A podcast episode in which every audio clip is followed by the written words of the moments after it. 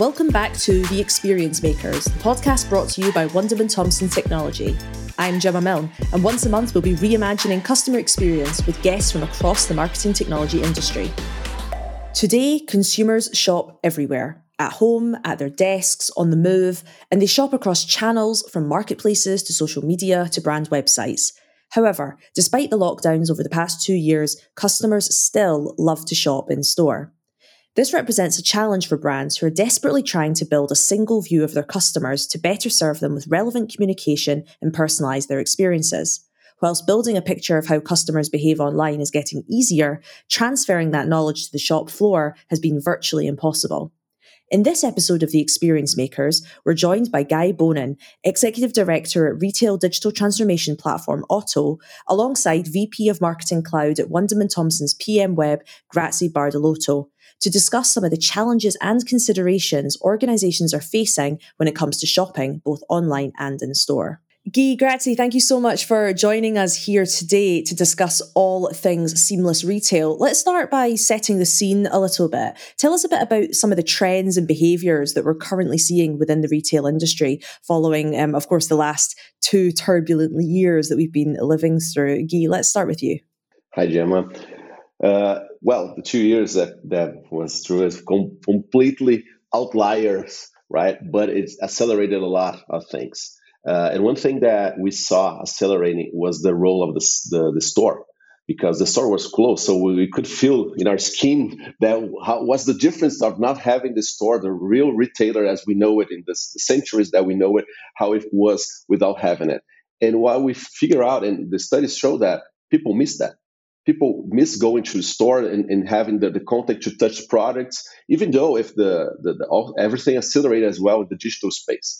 But I think we need to, to start to explaining a little bit what's the, the physical place where you can buy and what is the, the channels that you can communicate with the brand, even though if you buy offline, you can still talk to them online. So I think the biggest thing that changed is the, the new concept of the new store, which is a physical but online store as insane, where the, the both worlds are combined and that change came to stay and when the brands needs to adapt that to understand that and see all the challenges behind that new concept Amazing. Grazi, I'd love to bring you in here. Um, perhaps there's some insights from the, the Future Shopper report um, that perhaps is able to bring out some of these these trends or behaviors that we've been seeing.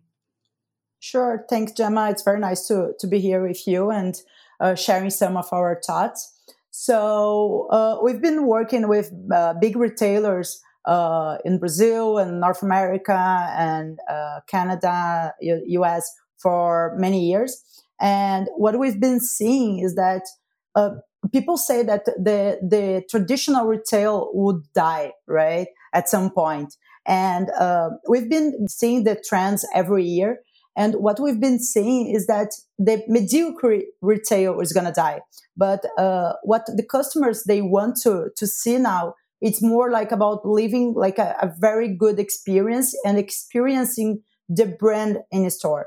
So about the future shopper report that Wunderman Thompson does, uh, we find, found out that 64% of global shoppers prefer to shop with brands that have both online and offline presence, even if the online has grown a lot in the last uh, in the last two years. Adding to that, if I can, the thing is, it's interesting that, that that report also also show that the younger generation wants to have physical presence. So it's not only that the seniors, like I said, the youngers want to have that interaction, that experience. And if you go to Forrester, the study that they did in the Q3 last year, they, they predict that 72% of the, all the US retailer still occurs in the store by 2024. So if you do a, rough math here, you're saying that one third of the investment is done online, but there's two thirds of the investment that that's still very important to be done and to needs to be seen as the offline channel as a big opportunity yet. So a lot of the the themes that have come out of both of your answers is obviously the sort of merging or the the interest in both offline and online, um, but also the importance of experience. And I think that brings us really nicely to the the title of this episode, or the theme of this episode, which is around seamless retail. Guy, let's let's stick with you. Can you tell us a little bit more about what we mean by by seamless retail? Seamless, seamless retailer basically is putting the client in the center. It's, it's something that we hear for a long time, but customer centricity means that the client comes before everything else. So the client needs to interact in the moment of truth the, with the brand in the offline space, in the online space, in the all the communication channels that surround them. And uh, if you see the last two decades, we can we basically the e-commerce doesn't exist, and now it's the e-commerce as we know it. Uh, but what have been done in the side of the store, and, and, and more, what has been done with the, the person that is inside of the store that works for the brand, the sales rep, the sales assistant, almost nothing. We haven't include that person that is the, the, the moment that, that could have the contact in the moment of truth with the client. We haven't included that in the digital transformation at all. And when you see that uh, retail techs uh, are trying to, to find ways to, to change retail, retail as, as a whole, they are not remembering that as a person. There are a lot of people inside of their stores that know the brand, know the products, and talk to clients every single day and don't know anything about those clients. And, and why I'm bringing that up? Because if you're talking about customer centricity, and people are being talked to inside of the store and we don't know who they are, we are not customer centric. And so the missing link here is that we need to have those those sales reps becoming concierges and understanding the, the, the, the, people that are inside of the clients that are inside of the store, so they can connect to the rest of the brand strategy in terms of marketing and, uh, and customer experience. And when we think about seamless retailer, obviously we need to have like logistics, they have uh, we can one uh, delivery different, yes, all of that. But when we're talking about marketing, we need to put customer centricity in the core of the strategy. And one way to do that is to take off the bridge between online and offline and one of the ways to do that is to having people that already know the brand to talk to clients and in, include them in the whole ecosystem of the brand. It sounds like a lot of what you're saying there, Guy, is around um, data here, information and data, and being able to deploy that information and data seamlessly and effectively to those that need it at the right time. So, Grazi, I'd love to, to bring you in here to hear a little bit more about perhaps you know thinking about this seamless customer experience this idea of um, giving the information to the people on the ground to be able to deliver these um, you called it moments of truth key um, to the to the clients to the customers what sort of data challenges then arise in trying to actually execute that at the brand level? So i think uh, just going back to what guy was mentioning uh, about like how e-commerce is growing the, the conversion rate in e-commerce are still like 1.5 2%. So what we do with the other 98% of people who are who is entering our e-commerce? And to know what to do with them and how to to to connect with these people we should know who they are. So that's where data comes. So first of all if you want to do like a really seamless experience, a great experience to your customer, you really need to know who they are. So PII, so being able to identifying each customer is key to any CRM, any great uh, in-store or e-commerce experience. Guy, is there anything you want to add there around data challenges? Because I know that this is this is kind of the hot topic and it's the crux of really what we're talking about here. Exactly. That's that's the the main thing. Uh, when we, we have the, the, the pandemic, brands was having a lot of difficulties because they couldn't, it was very expensive to buy new clients using ads because everybody was in, inside of the house. So obviously the prices went up. And what the brands figure out is that, okay, if I already know the client and I can already know how to engage with them, I'm in a, an advantage and I have that data. So people, companies that are uh, uh, PII driven, it's it's it's a it's a, no, new new level of marketing because in in uh, and I say PII, everybody okay was GDPR, all, all, all those problems around PII, but that's just compliance. If you do, if you comply, that's not a problem. But if you if you create a strategy surrounding PII, it is customer centric. And what Grazi was talking about is that the only way that I can can do in the in, to understand the influence of some actions that we did online in the offline space is if we know who who was target and who bought because that's the way that we can do what we call a double match. I know the, the match online and i know the match offline but it, and then i can connect both of them. So in order to to and that changes the whole game in terms of attribution model because now if I send, for instance, an email marketing, which is the almost like the the, the older media online that exists, and the person opens that email and go to the stores and buy it, it's impossible to say that that email that didn't influence going to the store and and and and, do, and a person buying it.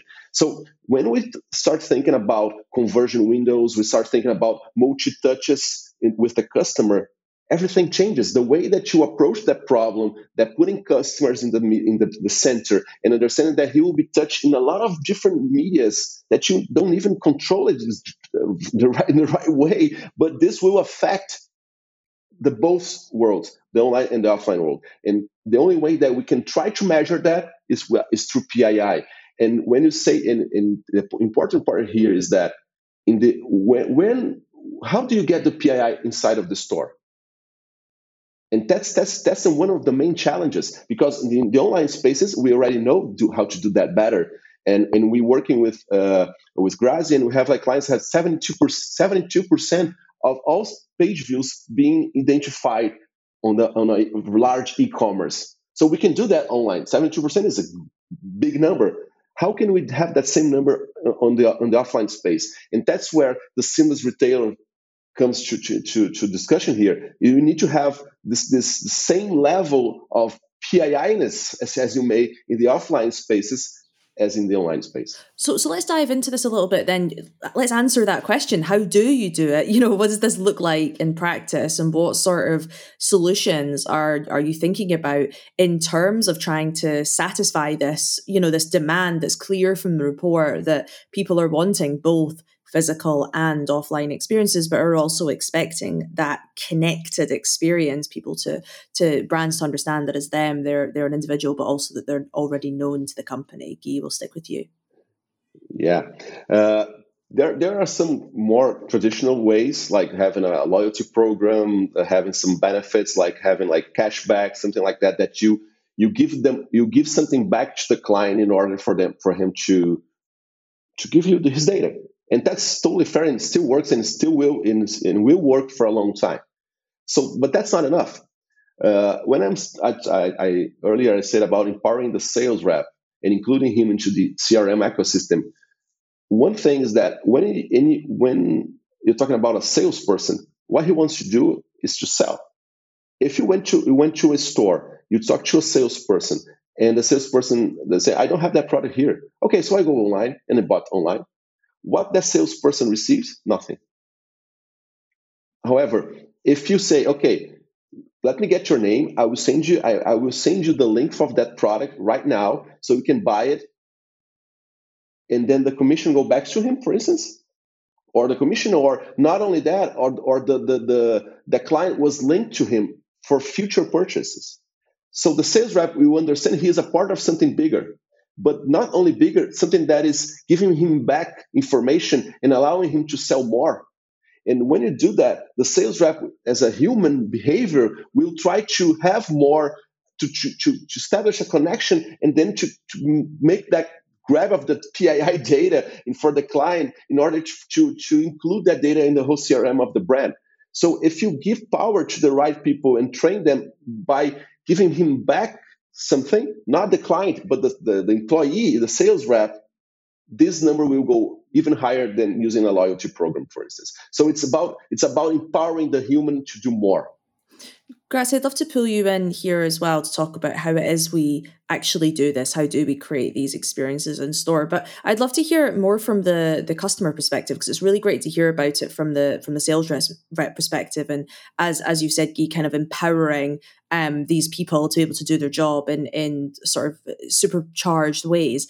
But tell us a little bit about how is that really um, satisfying the demand of the customer you know? Like do do i really want to go and buy a t-shirt and be linked up with the person who sold me and then get an email or whatever a month later and say do you want some shorts? Arguably me personally probably not. So how do we ensure that from a customer perspective um, we're getting that personalized experience but we're also not being feeling like we're getting pulled into some sales funnel uh, sort of channel over time and getting hounded to to buy things I believe that uh, this feeling about not wanting to receive like personalized experience it's more because the some of the personalized experience that the brands are giving to the customers are not really personalized. We've been talking a lot about uh, zero party data as well. I don't know if you if you all heard about that, but uh, we've been talking about first party data for a long time, which is the data that we have from the customer. But we also have like zero party data. That is the data that we ask the customer, and the, he they really give us because they want. So I think using this zero party data is uh, also key to give a better a customer experience and better personalization. Uh, always uh, we always try to do like A/B testing as well to see if our uh, strategies, our uh, the use of data is really working or not, and getting a lot of feedback from our customers through NPS and uh, doing like some some research with the customers. So I think there is no no magic, of course. Uh, I think it's all all all about understanding the customers, measure, measuring the strategies, and making sure that this is really leveraging the experience the customer has with the brand. So what do we know? We've been noticing with our uh, clients and with their uh, final customers is that uh, there is a big increase in the customer experience using all this data and creating this relationship.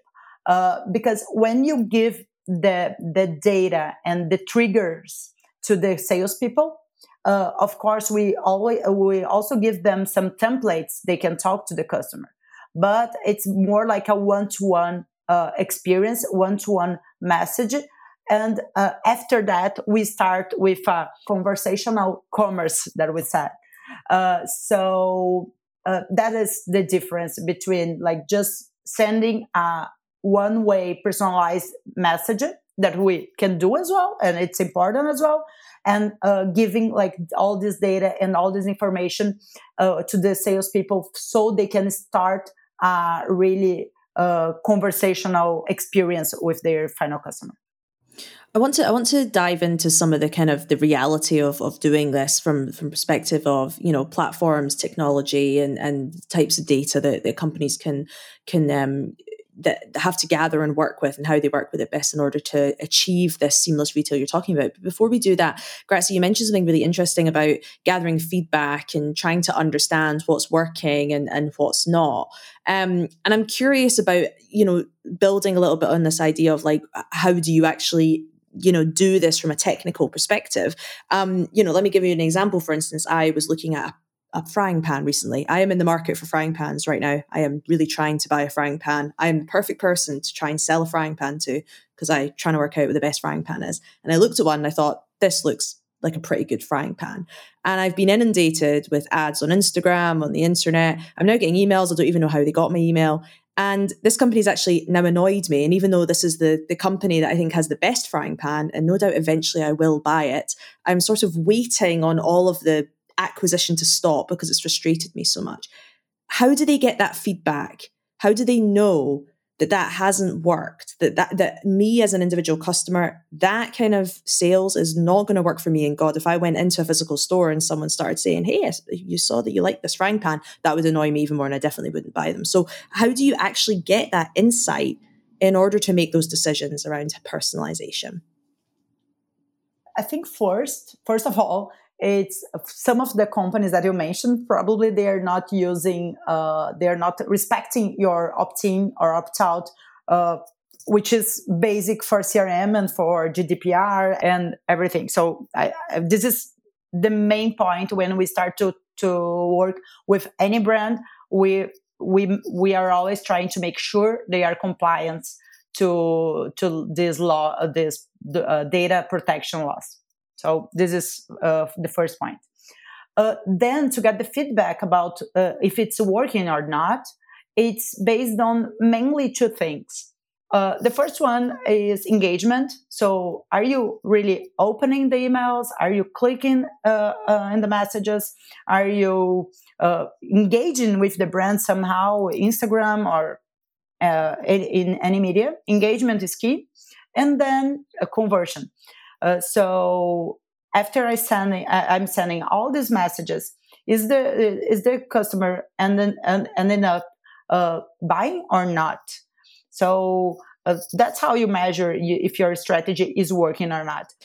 Let's um let's move on to talking about the, the role of technology and, and specifically what um, types of technologies or types of technology strategies um, brands need to employ, think about, um, purchase in order to be able to um, you know do seamless retail. How do they manage their data? How do they collect the data? How do they connect it up? How they deliver it? Um would love to hear a little bit about how all these dots are being joined and, and exactly what kind of platforms are allowing us uh, to do that. Grazi. Let's start with you. Yeah sure. So with our clients we work with some uh, platforms. We've been working a lot with marketing cloud platforms uh, so we can do uh, we have like the cdps to connect all the data and to to make sure they are all integrated and uh, they are like just one data. Uh, we also use a lot of marketing automation platforms to do all like the orchestration uh, through email sms push web push uh, whatsapp nowadays and even Oto. Because we can connect all these marketing cloud uh, these marketing automation platforms to Oto so we can make sure we are sending, for example, an email. And then the next step, if the client opens or if the client clicks or if the client doesn't open or doesn't click, I can send it to the salesperson. So the salesperson can make a contact uh, as a one-to-one as an individual to understand if that communication makes sense for the customer so uh, the the main uh, thing is how we connect from the data perspective uh, with all the data integration ETLs, and sometimes we use or don't use CDPs. It depends. For some clients we do, for some clients we don't. Uh, then automate automating like the brand talking to the client, and then automating the salesperson talk to the client. So it's a usually it's like a a tree platform or integration that we can create all this seamless integration and to communicate in a better way with the final customer. And Guy, I'd love to bring you in here to talk a little bit as well about technology. You know, of course, we've we've got these various different types of platforms that Grazi has outlined um, and kind of making sure that you've got all that in place. But what does it mean to actually try and implement that within a brand, particularly if you've not already got some of these systems set up, or maybe you've got some systems and not others, and it's a little bit messy? I can imagine there's a lot of people management and people strategy there as well when you're trying to get these um, technologies to, to work seamlessly together. So I wonder if you could tell us a little bit about the strategy of actually implementing um, how this is done. In one word, tricky and in two words, tricky and hard. Uh, but uh, but I think it's worth, uh, even though it's tricky and hard, is, it's worth doing it because uh, that's not that there's no uh, magic formula in doing that. Every single company has a different way uh, doing that that different composition of platforms that they already own. And there's a lot of people trying to say that they had the holy grail and just put everything here and everything will just work. That's actually not true right? Obviously, there are the, those big techs that they want to have. They have they buy a lot of platforms and they want to create a very big ecosystem on that. That's great. That's but no, normally that doesn't mean they're integrate very intimately. They just connect with each other. So uh, what I believe and what uh, we are driving Oto to do is to have an open platform, right? And when I'm talking about open platform, saying that I'm not going to do any everything. I'm going to do my bit and I'm going to do it very well. But in order to do my bit very well, I need to have very simple integration with other technology. So obviously, uh, I, I, look to the market and see, okay, I have most of my clients use it, uses ABC system, so let's create integration natively with those systems, and that's the way that we are moving forward. However, uh, the the role of the service partner, which in this case Grazi uh, uh represent here, is that they need to understand this architecture for the client and create a, an environment where that data is processed and, and, and crunched in the right way. And, and, and when I say the right way is the, the customer centricity way. And, and that's not very common because a lot of the, the, the products like the big ERPs, they are not customer centric. So sometimes we don't need to do like giant uh, efforts, but we need to do the right efforts. And knowing what the right efforts are are the tricky part. And we need to have uh, companies, agencies, those uh, consulting firms. I don't know having the, the mentality that the PII data is the, the main key of the database in order to do that. And obviously, there are the CDPs, like Grazi mentioned, they are trying to do that, but connect every single touch point very, very quick, very almost near real time in terms of having the, the the stock in the, the, the, the, physical store compared to the stock on the on the online store, everything having like milliseconds working, it's hard.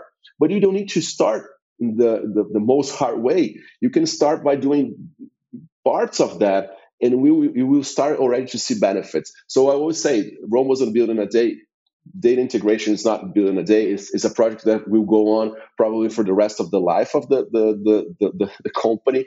And things in, in every single day will new platforms, new channels will, will appear. But if the brand has the right mentality of putting, putting the PII in the center of the, their strategy, in the data strategy, I think they will prevail.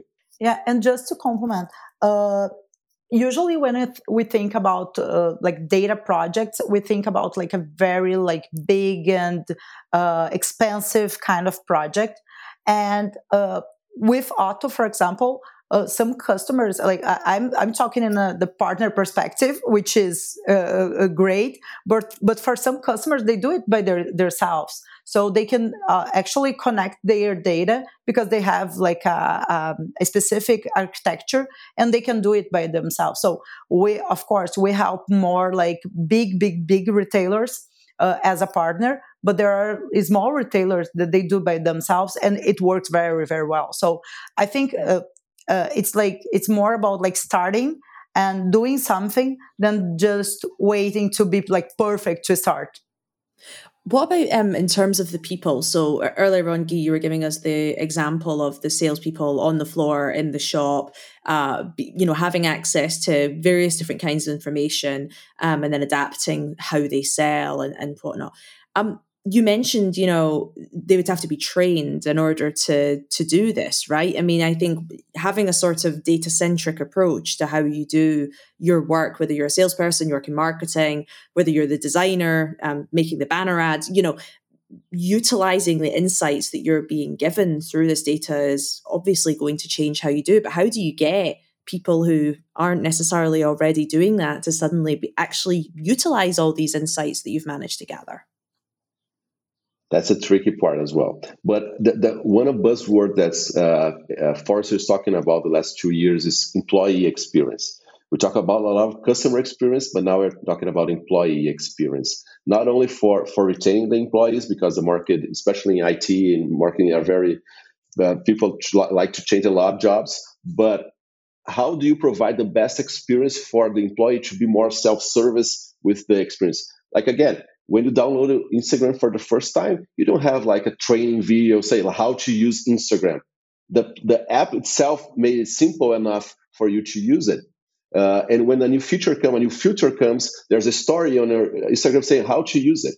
So uh, when we're talking about people, employees, they are not trained as marketers or they are not IT people uh, normally because their their job is to talk to other people on the, the, the floor of the, the, the store you need to provide them with tools that are very simple to use. Uh, not only that, you need to provide a, a lot of gamification as well. So the the, the like small milestones are being achieved.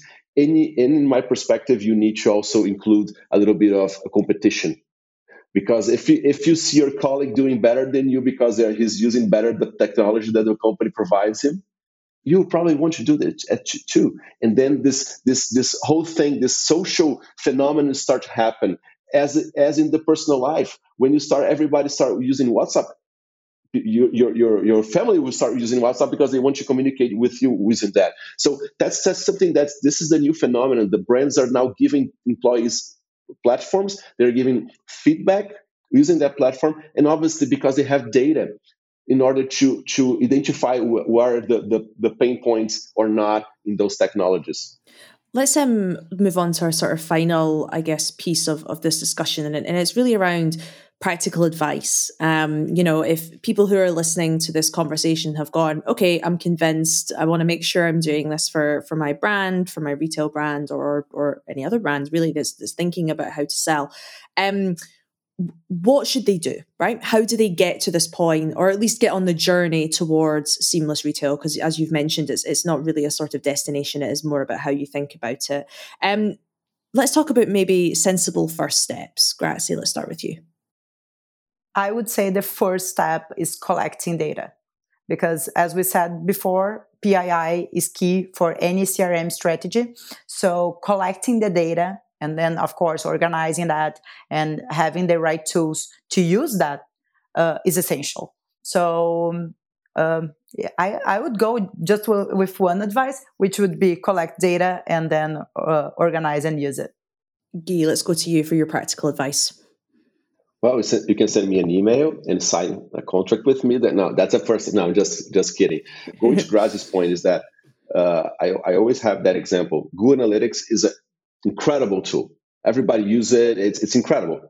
But they don't tell you who did what. They tell you how many people did what.